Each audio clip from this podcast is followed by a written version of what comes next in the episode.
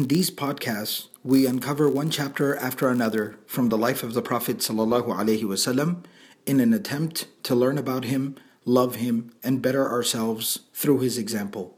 Immersion, mentorship, companionship, and tarbiyah. These are just a few of the things we offer alongside knowledge of the prophetic biography at Sira Intensive. Two weeks dedicated to the study of the life of the Prophet ﷺ and his noble characteristics. So this winter, join me in Dallas, Texas, alongside your classmates from all over the world to learn the story of the life of the best of humanity, the mercy to mankind, the Prophet Muhammad wasallam. Go to sirahintensive.com to register and for more information. بسم الله والحمد لله والصلاة والسلام على رسول الله وعلى آله وصحبه أجمعين Sorry about the delay. Inshallah, we're starting with uh, chapter number 25. Babu ma ja'a sifati khubzi Rasulillahi sallallahu alayhi wasallam. The chapter about the types of bread the Prophet sallallahu alayhi wasallam used to eat. So before we get started, one of the main things that we um, are going to learn in this particular chapter is, of course, we understand as far as food is concerned um, that there are some general principles and guidelines in regards to food. Um, very few things that are prohibited, and other than that, generally speaking, there's permissibility.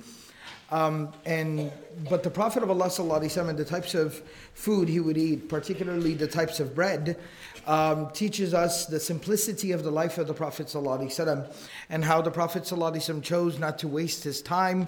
Um, you know, we could say number one, not waste his money on extravagant types of food, and not waste his time trying to make more money to try to get more extravagant types of food. So the Prophet ﷺ used to eat a very simple type of bread, and that's basically what we'll be learning about. The first hadith قال حدثنا محمد بن المثنى ومحمد بن بشار قال حدثنا محمد بن جعفر قال حدثنا شعبة عن أبي إسحاق قال سمعت عبد الرحمن بن يزيد يحدث عن الأسود بن يزيد عن عائشة رضي الله تعالى عنها قالت ما شبع آل محمد صلى الله عليه وسلم من خبز الشعير يومين متتابعين حتى قبض رسول الله صلى الله عليه وسلم. The mother of the believers, Aisha radiallahu ta'ala anha, she relates and says that the family of the Prophet sallallahu alaihi wasallam did not fill their stomachs with uh, bread made of barley for two days in a row until the Prophet ﷺ left this world. So, first and foremost is the fact that the Prophet ﷺ, the primary type of bread the Prophet ﷺ ate was made out of barley. Now, as far as wheat bread is concerned, that was something that the Prophet ﷺ, there, we'll see some narrations whether or not the Prophet ﷺ ever had that. But typically, the type of bread that we're familiar with is number one, it's made out of wheat, um, which makes it a lot more um, expensive and a lot more finer. And then, secondly, uh, the type of wheat that we usually eat, that the bread is made from, uh, is filtered. Um, and that's something as well that it's commented on that the Prophet ﷺ forget about eating it, something he never even saw in his entire life. But the bread made from barley would be a lot more thick, it'd be a lot more coarse. Um, so, a couple of things. Number one was that it would cost less, it was cheaper. Number two was that with lesser barley, you were able to make more amounts of bread. And then the third thing is that it was more filling. So, not only were you able to make more bread out of barley, but then a lesser amount of bread would actually suffice one person. So that's why the Prophet ﷺ used to prefer bread made out of barley, and even that he never ate to his full two days in a row. The second hadith قال حدثنا عباس بن محمد الدوري قال حدثنا ابن ابي بكير قال حدثنا حريز بن عثمان عن سليم بن عامر قال سمعت أبا أمامة رضي الله تعالى عنها يقول رضي الله تعالى عنه يقول ما كان يفضل عن أهل بيت رسول الله صلى الله عليه وسلم خبز الشعير. أبو أمامة رضي الله تعالى عنه دس أبو أمامة الباهلي رضي الله تعالى عنه he says that or rather uh, Sulaim bin Amr says that I heard Abu Umam al-Bahili radiyallahu ta'ala anhu saying that there was uh, the bread made of barley was never left over in the house of the Messenger of Allah sallallahu So they didn't even have enough bread to the point where, when they were done eating, that there was a little bit left over, which basically tells you that there was a little bit less rather than a little bit more. So everyone would uh, finish the bread, and maybe it was there was the possibility of somebody feeling like they could eat a little bit more, but that was the way food was in the house of the Prophet sallallahu Number three, hadith number three, قال حدثنا عبد الله بن معاوية الجمحي. قال حدثنا ثابت بن يزيد عن هلال بن خباب عن عكرمة عن ابن عباس رضي الله تعالى عنهما قال كان رسول الله صلى الله عليه وسلم يبيت الليالي المتتابعة طاويا هو وأهله لا يجدون عشاء وكان أكثر خبزهم خبز الشعير. Ibn Abbas, Abdullah ibn Abbas radiallahu ta'ala anhuma, and again, this is somebody who had insight into the life of the Prophet sallallahu not only because of being related to the Prophet sallallahu but because of his aunt, his khala, his aunt being one of the wives of the Prophet sallallahu Maymuna radiallahu ta'ala anha. So he says that the Messenger of Allah sallallahu alaihi wasallam would spend many nights in a row hungry, him and his family they would not be they would not find any food to have supper or dinner with. They had no food to eat in the evening. And the wakana aktharu khubzihim khubza sha'ir and the most common type of bread that they ate was bread made of barley. They mostly ate uh, bread made of barley. so again, you see that the Prophet of Allah, وسلم, him and his family, sometimes would not even have enough food for it to suffice for the evening time. So what they were eating earlier in the day was already so little that it would finish. And so when evening time would come, there would not be any food left in the evening, and then they would sleep hungry that night. حديث نمبر 4 قال حدثنا عبد الله ابن عبد الرحمن قال أنبأنا عبيد الله ابن عبد المجيد الحنفي قال حدثنا عبد الرحمن وهو ابن عبد ابن عبد الله ابن دينار. قال حدثنا أبو حازم عن سهل بن سعد أنه قيل له أكل رسول الله صلى الله عليه وسلم النقية يعني الحوارة فقال سهل ما رأى رسول الله صلى الله عليه وسلم النقي حتى لقي الله عز وجل؟ فقيل له هل كانت لكم مناخل على عهد رسول الله صلى الله عليه وسلم؟ قال ما كانت لنا مناخل. قيل كيف كنتم تصنعون بالشعير؟ قال كنا ننفخه فيطير, منه مطار ثم نعجنه. So I read a little bit extra that is found in another um, version of the book, of the text, and I'll translate inshallah. Um, Sahel bin Sa'ad, uh, radiallahu ta'ala anhu, was asked that, or rather, Sahel bin Sa'ad, uh, rahimahullah ta'ala, he is um, a tabi'i and his father uh, is a sahabi or he and his father both are Sahaba, excuse me. Sahal bin Sa'ad radiallahu ta'ala anhuma. Sahal radiallahu ta'ala anhu is the son of Sa'ad and they were both companions of the Prophet Sahal bin Sa'ad was the Sahabi who was the last one to pass away in Medina. He was the last surviving Sahabi in the city of Medina itself. So he it was asked he it was asked he was asked one time it was said to him it was asked of him and this is basically a question form, even though the uh, Hamzatul Istifham is uh, omitted, but nevertheless it's a question form. Did the Messenger of Allah وسلم, ever eat an naqi? Naqi means fine flour.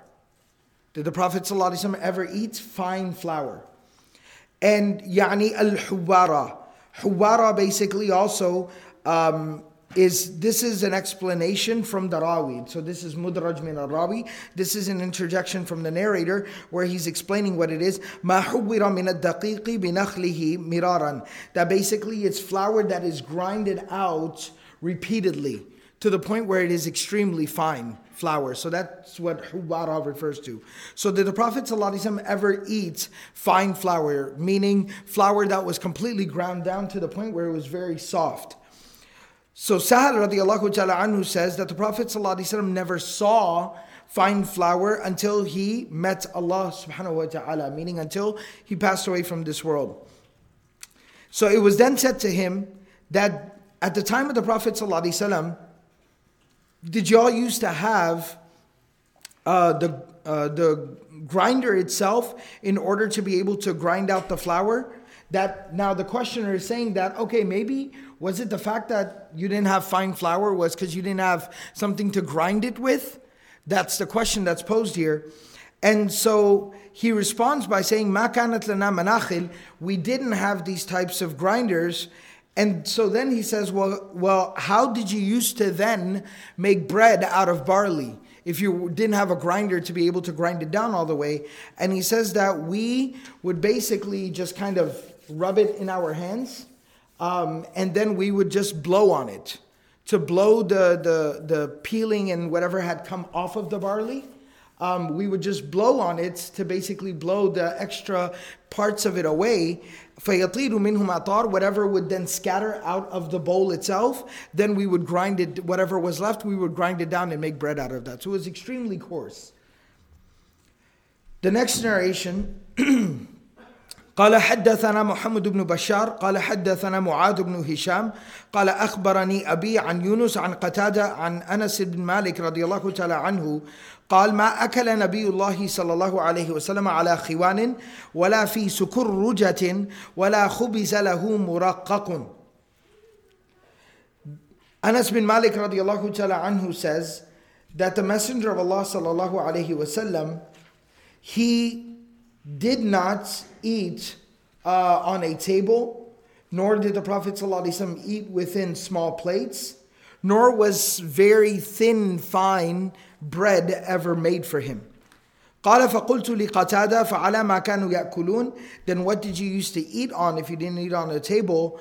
قال على هذه السفر upon these uh, food mats. قال محمد بن بشار يونس يونس هذا الذي روى عن قتادة هو يونس الإسكاف. Then he just comments by saying that this is يونس الإسكاف.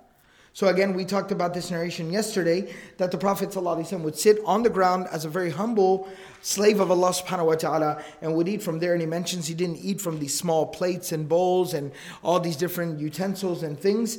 Um, and then thirdly, the Prophet ﷺ never had very thin, very fine uh, bread made for him.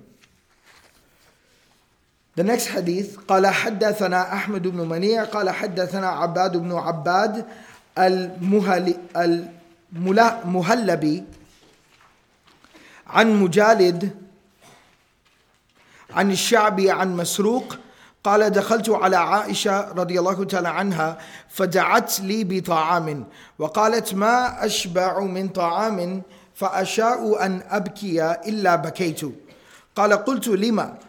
قالت أذكر الحال التي فرق عليها رسول الله صلى الله عليه وسلم الدنيا والله ما شبع من خبز ولا لحم مرتين في يوم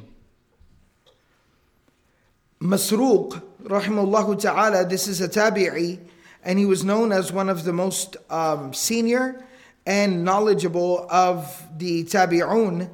Um, and so he says that I entered upon Aisha radiallahu ta'ala anha. She had called me for some food. She was hosting me and uh, she provided some food for me. So she said that I never fill my stomach with food. I never eat food to my fill, except that I want to cry and then I start crying. And he said, Why is that? She said that I remember the situation upon which the Messenger of Allah left this world. I swear to Allah, he never filled his stomach with bread nor with meat twice in one day that the Prophet ﷺ never even had the luxury of eating a proper meal twice in one day. قال حدثنا محمود بن غيلان قال حدثنا أبو داود قال حدثنا شعبة عن ابن إسحاق قال سمعت عبد الرحمن بن يزيد يحدث عن الأسود بن يزيد عن عائشة رضي الله تعالى عنها قالت ما شبع رسول الله صلى الله عليه وسلم من خبز الشعير يومين متتابعين حتى قبض. عائشة رضي الله تعالى عنها she says that the Messenger of Allah never filled his stomach with bread made of barley two days continuously um, until he passed away. قال حدثنا عبد الله بن عبد الرحمن قال أنبأنا عبد الله بن عمرو أبو معمر قال حدثنا عبد الوارث عن سعيد بن أبي عروبة عن قتادة عن أنس رضي الله تعالى عنه قال ما أكل رسول الله صلى الله عليه وسلم على خلان خوان ولا أكل خبزا مرققا حتى مات Anas radiallahu ta'ala anhu, who spent 10 years in the company of the Prophet very closely, he says that the Messenger of Allah sallallahu alayhi wasallam never ate on a table, nor did the Prophet eat ever very fine bread. Either the bread was very thin or the fact that the bread was made from fine flour until he passed away. The lesson from the chapter is obviously very, very obvious. At least for myself, I don't even feel comf- comfortable further elaborating and commenting, but letting the actions and the lifestyle of the Prophet ﷺ speak for itself. That the type of sacrifices the Prophet ﷺ made, how the Prophet ﷺ had absolutely no desire and he had absolutely no interest in any type of worldly means or pleasure. And it's something that is very you know again we get into we can get into the conversation well it's not impermissible if the food is earned through halal means and all that is there no doubt. That's the realm of fatwa. What is permissible what is not permissible. But the, this is the realm of taqwa. That what does god consciousness drive a person to do? And when a person actually has priorities in life than what they're willing and able to do. When you see someone who's very very driven in their education or their career that's someone who doesn't sit down and have elaborate meals. That's somebody who doesn't have time to cook food for two hours and then sit down and have like a very lengthy, elaborate meal. That's somebody who eats, you know, a protein bar while running. That's somebody who's writing with one hand and then trying to stop in the middle to eat and then continue writing and then eat and continue writing. Otherwise, they'd be doing this, which is not right. But you understand my point. That that's somebody who's driving and eating. They're, they're having breakfast while they're driving, right? That because they're driven. They have a maqsad, a purpose, right? The, the old um, kind of saying that whether you eat to live, to survive, or you live to eat, right? It's just a concept, it's a mindset. What's important in my life? What drives me? Why do I wake up in the morning? Is the first thing I think about what am I going to eat today? Where am I going to eat today? How am I going to eat today? Right? Or is it some type of purpose? And then think about that in our lives when we see people around us who are that driven by their careers and their you know education and their ambitions, worldly ambitions, Think about how driven a person would be and how focused a person would be if that person's maqsad, and think about how noble that person's lifestyle is who lives for the life of the hereafter, strives for the pleasure of Allah subhanahu wa ta'ala. Think about the, the mission of the Prophet that it, the mission of the Prophet and his concern that he had for humanity. How can each and every single soul be saved from the fire of hell and enter paradise? That it was something, and it, it sounds again, you know, because we're just coming from a different mindset. But you think about it, it used to eat away at the Prophet. لَعَلَّكَ بَاخِعٌ نَفْسَكَ أَلَّا يَكُونُوا مُؤْمِنِينَ Allah subhanahu wa ta'ala says to the Prophet that you will destroy yourself, worrying about the fact that they don't believe. لعلك باخع نفسك إن لم يؤمنوا بهذا الحديث أسفا that out of sadness and grief and worry and concern and drive over why do these people not believe? How can I make them understand? And so that was the mission of the Prophet And when you understand that, and may Allah subhanahu wa ta'ala give us the understanding of that, that then this becomes very self-explanatory. This was not a concern for him. He didn't care. He didn't worry about this. Right? If somebody's out there doing amazing things, saving the world, and then you go and you say, "Oh, your car's kind of dirty." They're like, "I don't Are you serious? I don't have time." Right? Again, not to say that it's okay to be dirty, but you understand my point. They're just kind of like, "I don't I don't have time for this." That you know you're um, whatever ornament you have hanging from your rear view mirror doesn't match the rest of your accessories in your vehicle. Right? It's not matching. Right? And they're like, are you, is really? Like that's on that's on your radar? Like that occupies brain space? That has a place and a time in your life? Ajib. Right? So something to really think about. Chapter number 26. باب ما جاء في إدام رسول الله صلى الله عليه وسلم أو باب ما جاء في صفة إدام رسول الله صلى الله عليه وسلم The chapter about the types of food the Prophet صلى الله عليه وسلم used to eat. Idam literally translates to um, something, different types of food that are eaten. Different types of food that are eaten. And so it's, de- it's something that's extra, almost like a condiment, right? And so that's why it's translated here in the book in front of you as curry, gravy, just any type of something extra that is eaten along with what you are primarily eating. So if the primary source of your sustenance is the bread, or is the rice, or is some vegetable, or is some uh, a piece of meat, um, then whatever is on the side of that basically is the idam itself. So let's read about this. قال حدثنا محمد بن سهل بن عسكر وعبد الله بن عبد الرحمن قال حدثنا يحيى بن حسان قال حدثنا سليمان بن بلال عن هشام بن عروة عن أبيه عن عائشة رضي الله تعالى عنها أن رسول الله صلى الله عليه وسلم قال نعم الإدام الخل. قال عبد الله في حديثه نعم الأدم أدم أو الإدام الخل. Aisha radiallahu ta'ala anha relates that the Messenger of Allah sallallahu alayhi wasallam said that the best type of item to eat your food with is vinegar. The best thing to eat your food with is vinegar. Like if you have a dry piece of bread and you need something to eat it with, some curry, some gravy, something that you needed to eat it with, um, then the best thing is vinegar. Again, why? What's the purpose of vinegar? Of course, you know, um, a nutritionist would better be able to explain to myself what benefits there might be or might not be. But as far as the maqsad of the Prophet ﷺ was concerned, number one, it required zero preparation. It was simple, it was affordable, it was cheap, it was very easily made. The Prophet wouldn't even purchase a vinegar, it could just be made.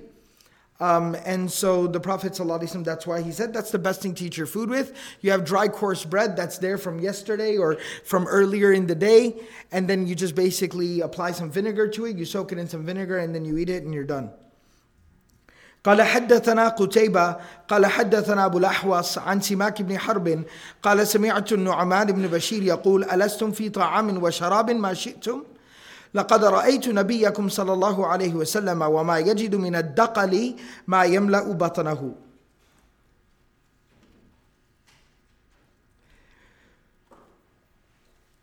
An-Nu'man ibn Bashir radiallahu ta'ala anhuma, a companion of the Prophet sallallahu wasallam, who has narrated many different hadith from the Prophet sallallahu alaihi wasallam. What's remarkable about him is that was Sahabi ibn Sahabi ibn Sahabiya. His father Bashir radiallahu ta'ala anhu was a Sahabi, and even his um, grandmother uh, was a uh, his father was a Sahabi and his grandmother as well was a Sahabiya. He accepted Islam early on and he participated. He traveled with the Prophet sallallahu um, in the conquest of Mecca. He didn't participate in the earlier battles because Nu'man radiallahu ta'ala anhu was very very young at that time. Nevertheless, he said one time to some people, um, he was speaking to a group of the Tabi'un, the students of the Sahaba, and he said that, don't you people eat whatever types of food and drink you want? Meaning you people have, you know, likes and dislikes and what you like less and what you like more. You have all these different likes and dislikes in terms of food and you eat whatever you want to. You have a selection. He says, I saw your, your prophet, sallallahu and he says, your prophet instead. He doesn't mean to say he's not my prophet, but he's kind of, you know, as a teacher and as a mentor, he's kind of reprimanding them that I saw your prophet. He's also your prophet as well, sallallahu alaihi wasallam. And he did not find, he would not be able to find daqal. Daqal in the Arabic language is the lowest grade of dates. Al-radim min tamar It's the lowest grade of dates The ones that fall and then maybe lie on the ground for a little bit before they're picked up that they're a little bit damaged. Pieces of them you have to kind of tear out and throw away. You can't even eat the whole date. Sometimes they're lowest quality because they get hardened, dried up to the point where it's not even dried dates. Um, that might be kind of a particular type of date that someone likes, but it's just not a very good date. So, وَمَا يَجِدُ مِنَ الدَّقَلِ And he would not even find the lowest type of dates that he could fill his stomach with but rather it would just be a handful um, that he would be able to eat. And he would suffice with that. The next hadith, the next narration, قال حدثنا عبد بن عبد الله الخزاعي عبد عبده ابن عبد الله الخزاعي قال حدثنا معاوية بن هشام عن سفيان عن محارب بن ديثار عن جابر بن عبد الله رضي الله تعالى عنهما قال قال رسول الله صلى الله عليه وسلم نعم الإدام الخل The Prophet of Allah صلى الله عليه وسلم said the best type uh, of item to eat your bread with or your food with is vinegar. The next hadith قال حدثنا هناد قال حدثنا وكيع عن سفيان عن أيوب عن أبي قلابة عن زهد بن زهدم الجرمي رحمه الله تعالى قال كنا عند أبي موسى الأشعري رضي الله تعالى عنه فأتي بلحم دجاج فتنحى رجل من القوم فقال ما لك؟ فقال إني رأيتها تأكل شيئا فحلفت ألا آكلها. قال أدن فإني رأيت رسول الله صلى الله عليه وسلم يأكل لحم الدجاج. Zahdam al-Jarmi, rahimullahu ta'ala, he says that I was, or we were with, a group of us, we were with Abu Musa al-Ash'ari radiallahu ta'ala anhu. Abu Musa al-Ash'ari radiallahu ta'ala anhu is a senior companion of the Prophet sallallahu and who was also known as one of the most knowledgeable and wise of the companions of the Prophet sallallahu He was definitely one of the leaders of that community after the Prophet sallallahu His name was actually Abdullah ibn Qais. Abdullah ibn Qais. But Abu Musa was his kunya, and Al Ash'ari was his uh, nisba to his tribe, which was a tribe in Yemen.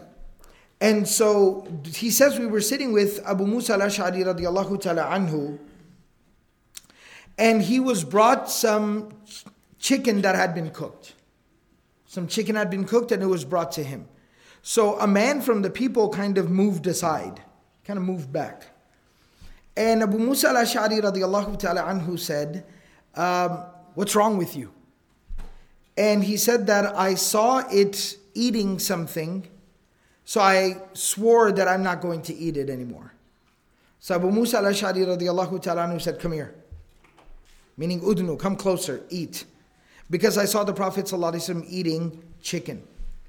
Um, and so, what the man meant when he said, I saw it eating something, of course, he wasn't talking about that specific chicken. That would have been kind of weird um, to keep track of it, right? But what he generally meant was, I saw chickens running around and I saw that they're kind of filthy animals.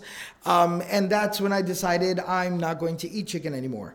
Um, and Abu Musa al-Ashari radiallahu ta'ala anhu told him, come close, and he made him eat it because he said, I saw the Prophet eating it. I'll explain the reason why. It's obviously just because the Prophet ﷺ ate it, meaning it's permissible. The Prophet ﷺ showed, it, showed us its permissibility. One could even venture to argue that because the Prophet ﷺ ate it, then that means it's a, even a good type of food, right? That you can't even argue about it being a bad type of food. But then again, it still remains in the realm of mubah. It's permissible. If somebody doesn't want to eat it, they don't have to eat it. All right? But Abu Musa al-Ash'ari radiallahu ta'ala anhu is kind of forcing this man to eat it because again, we're not there at that conversation and so we're not hearing the tone of the man and kind of what the setting was. It was very possible that the way the man said it, Abu Musa al-Ash'ari radiallahu ta'ala anhu understood that he was trying to imply maybe some level of, you know, fiqh that he was implying some fiqh here. He was trying to say that fiqh wise, I don't think it should be permissible to eat this animal because I saw it running around on the street, kind of eating, you know, these types of animals, chickens. I saw it eating filth, so I think it should prob- be problematic to eat such an animal. And that's why Abu Musa al-Ash'ari radiallahu ta'ala said, no, no, no, no, you're going to eat it now because your fiqh is wrong. All right? So that's what he was correcting, so as to not, you know, um, perpetrate basically a misunderstanding and not let it continue. the next narration. قال حدثنا الفضل بن سهل سهل الأعرج البغدادي. قال حدثنا إبراهيم بن عبد الرحمن بن مهدي عن إبراهيم بن عمر بن سفينة عن أبيه عن جده. قال أكلت مع رسول الله صلى الله عليه وسلم لحم حبارا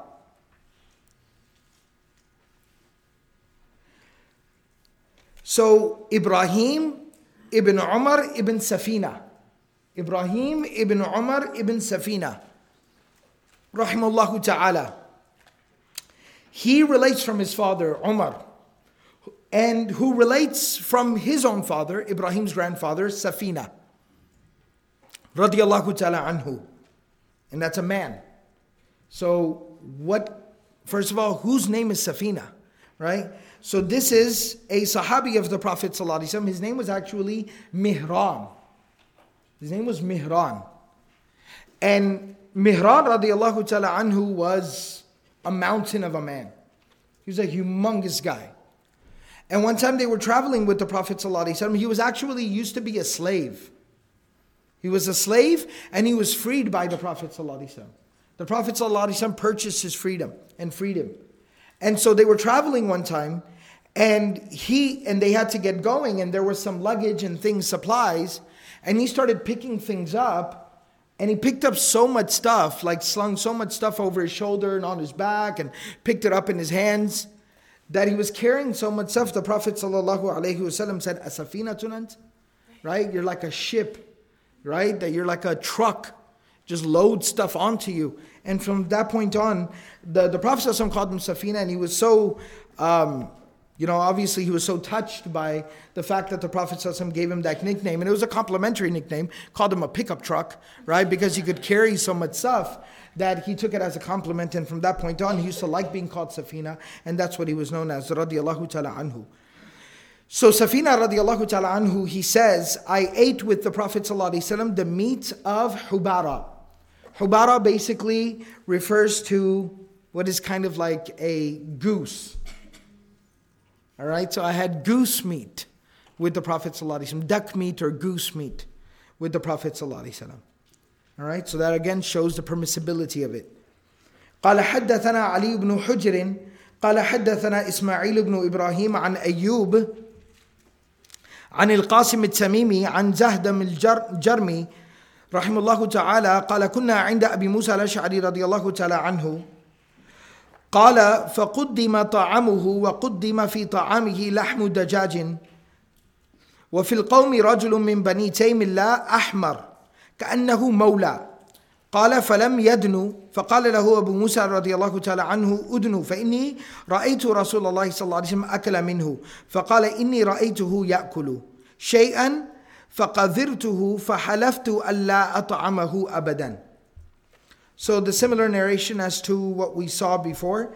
Um, the same Tabi'i, rahimahullah ta'ala, saying that, um, whose name is Zahdam al-Jarmi, uh, rahimahullah ta'ala, he says we were sitting with Abu Musa al-Ash'ari radiallahu ta'ala anhu. There's a little bit of extra information here where he says that some food was presented to him. So this food was brought for Abu Musa al-Ash'ari radiallahu ta'ala anhu and it was enough to share with the people around him. And that was part of the etiquette that if you are taking food for someone and you know that they have people in their home or they have their students with them or they have some friends with them, then bringing enough food that's enough for everyone. And in his food was also some meat of chicken. So it was maybe kind of like a tray of food and it was like a mixed dish. And amongst the people, there was a man who was from Banu Taymillah. Banu Taymillah. Um, this was a tribe. Um, and he says that he was, his name was Abdullah. He says that he was Ahmar, like he was very, very light skinned and had a reddish complexion. It was as if he was, now it sounds like he's saying a freed slave, but what it actually refers to is that it seemed like he was Roman. Right? It's being used in that meaning. It seemed like he was Roman. so he says that he did not come close. And one of the explanations for that is that the only Roman individuals that would basically be in Arab society back in the day were the ones who were brought as slaves or who had come as slaves. Um, and so he says he didn't come close. So Abu Musa radiallahu ta'ala anhu says, come close. When everybody else came close, he didn't come close to eat. So he told him, come close uh, because I saw the Prophet ﷺ eating from it. And the man responded by saying that I saw this animal or this type of animal eating something and I thought فَقَذِرْتُهُ like I disliked it, I detested it, I thought it was nasty. So I swore that I'm never going to eat it ever again. The next chapter, or the next hadith, excuse me, قال حدثنا محمود بن غيلان قال حدثنا أبو أحمد الزبيري وأبو نعيم قال حدثنا سفيان عن عبد الله بن عيسى عن رجل من أهل الشام يقال له عطاء عن أبي أس آه عن أبي أسيد رضي الله تعالى عنه قال قال رسول الله صلى الله عليه وسلم كلوا الزيت وادهنوا به فإنه من شجرة مباركة Abu Asid radiallahu ta'ala anhu, he says that the Messenger of Allah sallallahu alayhi wasallam said that eat olive oil and apply it to yourself as well because it comes from a very blessed tree comes from a very blessed tree. Now it says eats olive oil. Of course, if you're going to just take olive oil, you're going to be drinking it, not eating it. So what does that mean? Of course, the Prophet is not telling someone to chug olive oil, but what the Prophet is instructing people to do is like using it again as a type of food, right? If you have dried up bread, soak it in some olive oil or apply some olive oil and then eat it. All right, so that's what he means. The second thing is that what dahinu bihi and apply it to yourself. So the Prophet would apply it to his hands and his feet when they would get dry uh, or cracked or something like that. He would also apply it in his hair, sallallahu alaihi wasallam. So he says use it on yourself as well because he says it comes from a very blessed tree. How, why does it come from a blessed tree? Of course, this is something يُقَدُ مِنْ شَجَرَةٍ مُبَارَكَةٍ right? That Allah subhanahu wa ta'ala talks about it coming in Surah An-Nur. Ayatul Nur, Allah subhanahu wa ta'ala talks about it coming from a very beautiful, blessed tree. And of course, there's a lot of commentary. Imam al-Qurtubi rahimahullah ta'ala has an entire passage where he says that إِنَّمَا كَانَتْ شَجَرَةٌ مُبَارَكَةٌ لِكَثْرَةِ مَا فِيهَا مِنَ الْمَنَافِعِ Because of all the benefits in it. Ibn Abbas radiallahu ta'ala anhuma says, فِي الزَّيْتُونِ مَنَافِعَ كَثِيرًا There are many different benefits of it. يُسْرَجُ بِزَيْتِهِ You can use its oil for the burning of a lamp. Wahua um, idamun, you can use it as a condiment to eat some food. Wadihanun, you can apply it to your hair and body. Wadibahun, you can use it when tanning a skin, um, a hide. Wayuqadu bihatabihi, that the tree, the, the, the wood of the tree itself, you can use it to light a fire. Um, Basically, all parts of it can be used for some type of benefit. وهي أول شجرة نبتت في الدنيا. It was the first tree that grew in this world. وأول شجرة نبتت بعد الطوفان. After the tufan of Nuh عليه السلام, it was the first tree that was found on the earth again. ونبتت في منازل الأنبياء والأرض المقدسة. It used to grow in the homes of the prophets, and it was also it's something that also grows um, in sacred lands and places. وَدَعَا لَهَا سَبْعُونَ نَبِيًّا بِالْبَرَكَةِ 70 prophets, more than 70 prophets made dua for Allah subhanahu wa ta'ala to put blessing and barakah in this tree. Minhum Ibrahim, from amongst them is Ibrahim alayhi salam. وَمِنْهُمْ سَيِّدُنَا Muhammad, and from amongst them is our messenger sallallahu alayhi wa sallam. فَإِنَّهُ قال, the Prophet sallallahu alayhi wa sallam said, اللهم بارك في الزيتون في الزيت والزيتون. Oh Allah, put blessing in the oil that comes from the olive and also within the olive itself. Twice he said this. He repeated himself twice. And this is a passage from the tafsir of Imam al Qurtubi. So the Prophet ﷺ used to like using olive oil in his food as well. The next hadith, of course, is a similar narration. قال حدثنا يحيى ابن موسى قال حدثنا عبد الرزاق قال أنبأنا معمر عن زيد بن أسلم عن أبيه عن عمر بن الخطاب رضي الله تعالى عنه قال قال رسول الله صلى الله عليه وسلم كلوا الزيت وادهنوا به فإنه من شجرة مباركة that eat or use olive oil in your food and apply it to yourself as well because it comes from a very blessed tree. There's some commentary on the sanad that Imam Tirmidhi has in some versions. قال أبو عيسى وعبد الرزاق كان يضطرب في هذا الحديث فربما أسنده وربما أرسله. So this particular narration, Abdul Razak has some ittirab, meaning he's a little bit confused in this particular narration. So sometimes he connects it to the Prophet ﷺ all the way through the Sahabi, and sometimes he narrates it as a mursal where he skips over the Sahabi, uh, Umar radiallahu ta'ala anhu, and he relates it directly. قال حدثنا السنجي وهو أبو داود سليمان بن معبد السنجي المروزي السنجي قال حدثنا عبد الرزاق عن معمر عن زيد بن أسلم عن أبيه عن النبي صلى الله عليه وسلم نحوه ولم يذكر فيه عن عمر and this, so this is the other version where it's a mursal narration the sahabi is skipped it jumps from the tabi'i straight to the messenger صلى الله عليه وسلم قال حدثنا and so that type of a narration is Sometimes problematic, sometimes it's not. It really just depends on who the narrator is. But because we find a supporting narration that mentions the Sahabi, it's not problematic.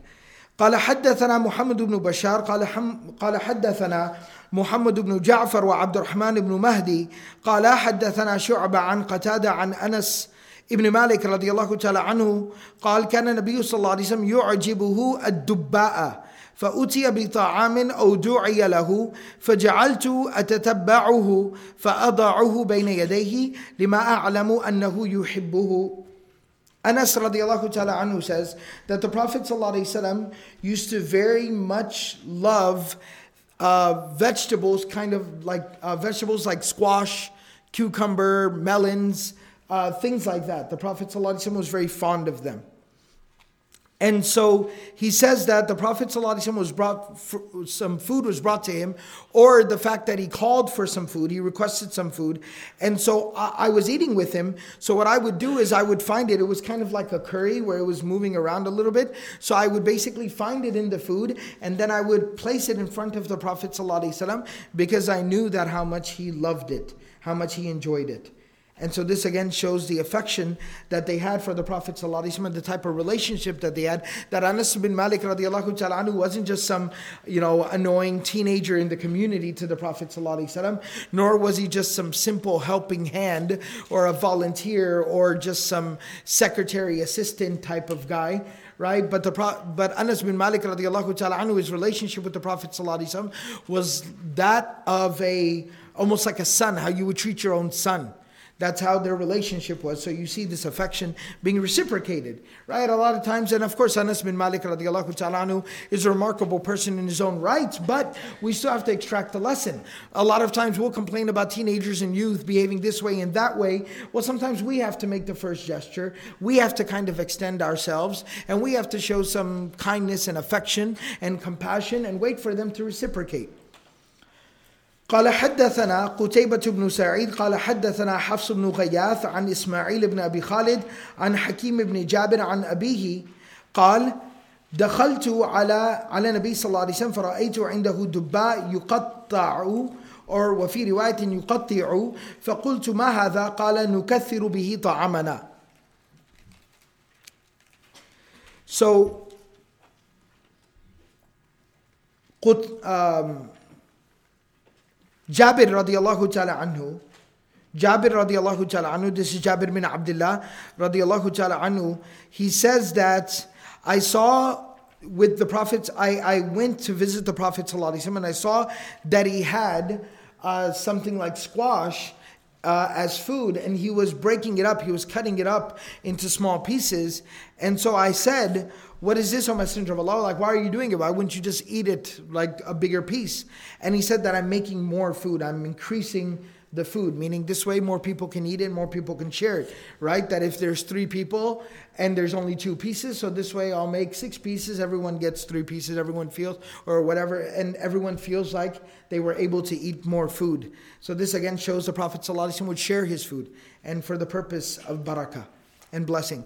Imam Tirmidhi in another uh, again has some commentary. قال أبو عيسى وجابر هذا جابر بن طارق. So excuse me, I'm corrected. It's not جابر بن عبد الله, جابر بن طارق. ويقال ابن أبي طارق وهو رجل من أصحاب رسول الله صلى الله عليه وسلم ولا نعرف له إلا هذا الحديث الواحد. وأبو خالد اسمه سعد. This is the only narration that this Sahabi has narrated. This is the only narration that he relates from the Prophet of Allah sallallahu alaihi wasallam. I'll go ahead and end here at the end of the page inshallah.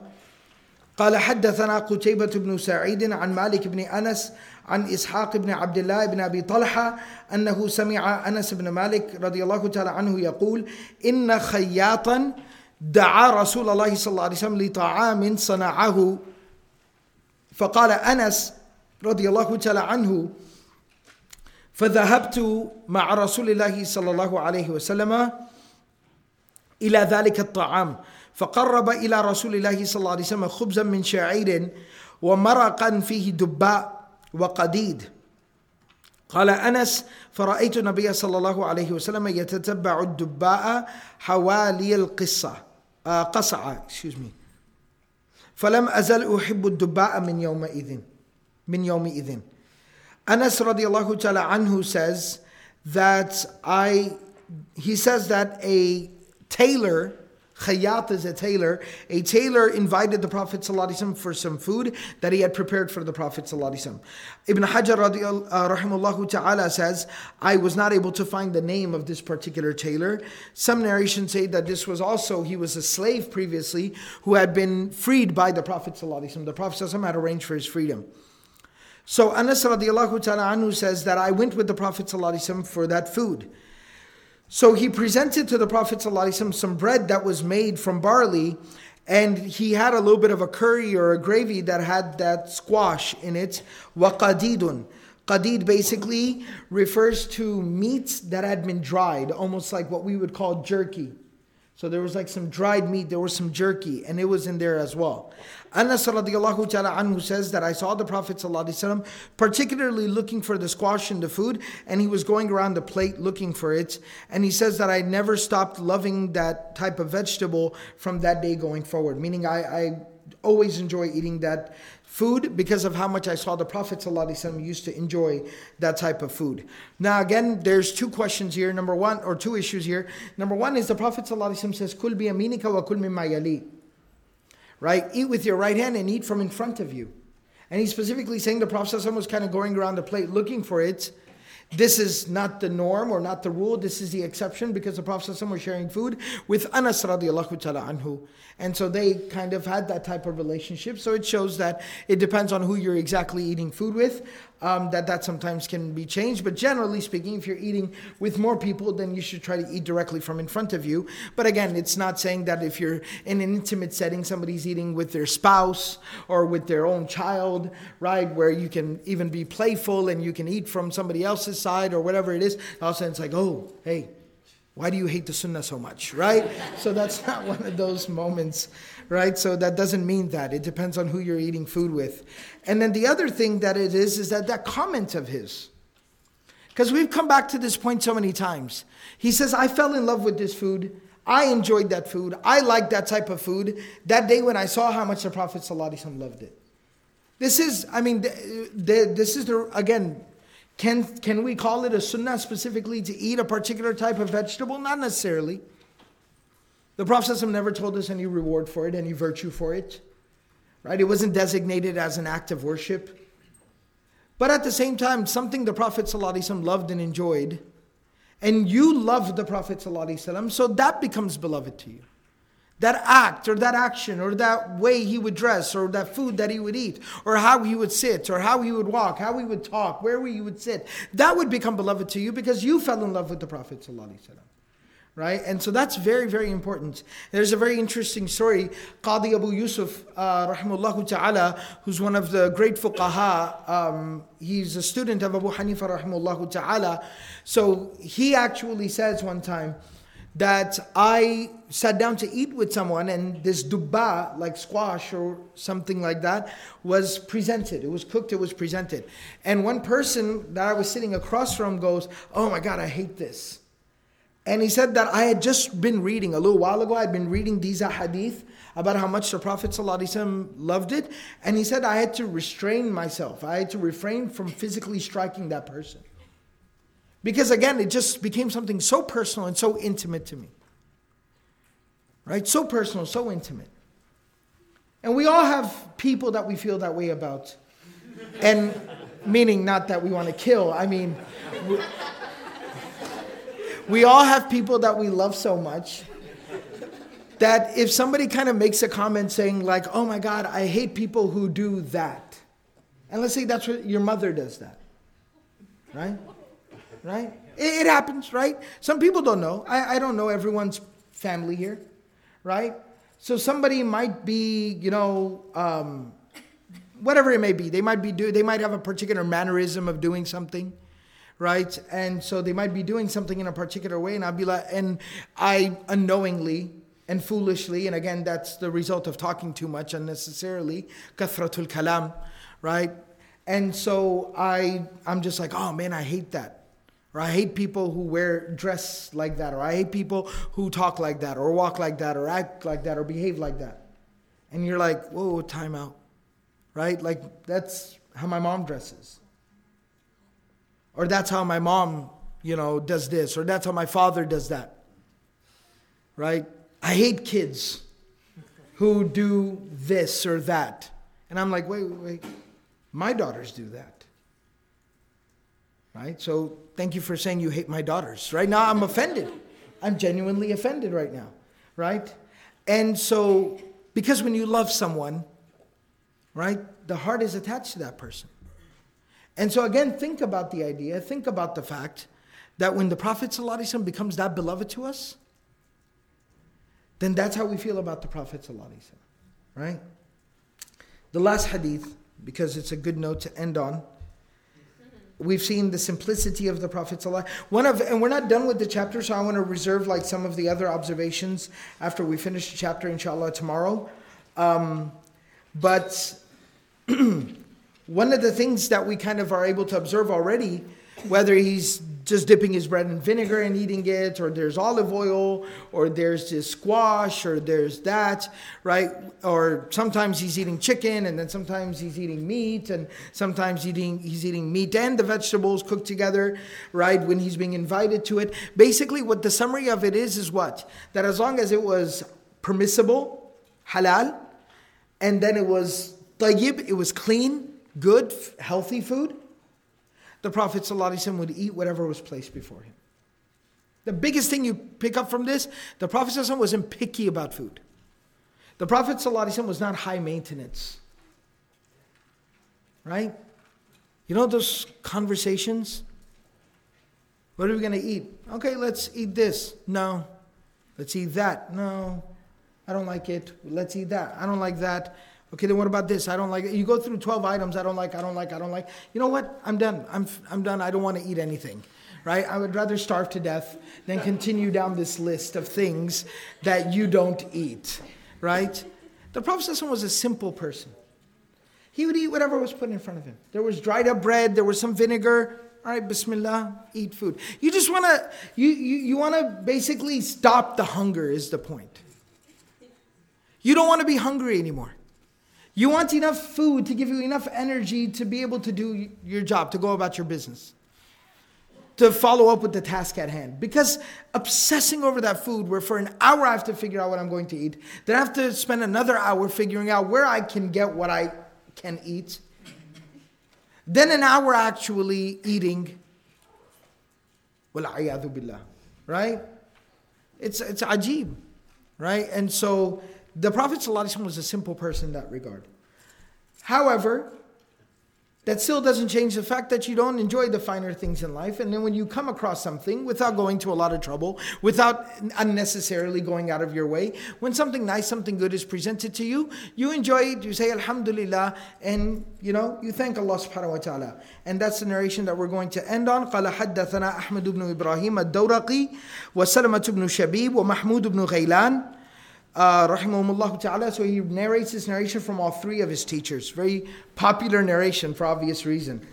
قالوا حدثنا أبو أسامة عن هشام بن عروة عن أبيه عن عائشة رضي الله تعالى عنها قالت كان النبي صلى الله عليه وسلم يحب الحلواء والعسل The Prophet of Allah صلى الله عليه وسلم loved sweet things. he loved sweet things, desserts and things like that and honey. The Prophet ﷺ loved it and he enjoyed it. And he praised Allah and thanked Allah when he had it. Right? So he enjoyed things, good things, when Allah provided them. But again, the simplicity was there. If it was there, he ate it, he thanked Allah subhanahu wa ta'ala, and he enjoyed it. But again, there were more important things to do than drive halfway across town to get the only type of Thai food that I can tolerate. All right? May Allah subhanahu wa ta'ala guide us all. سبحان الله وبحمده سبحانك اللهم وبحمدك نشهد لا اله الا انت نستغفرك ونتوب اليك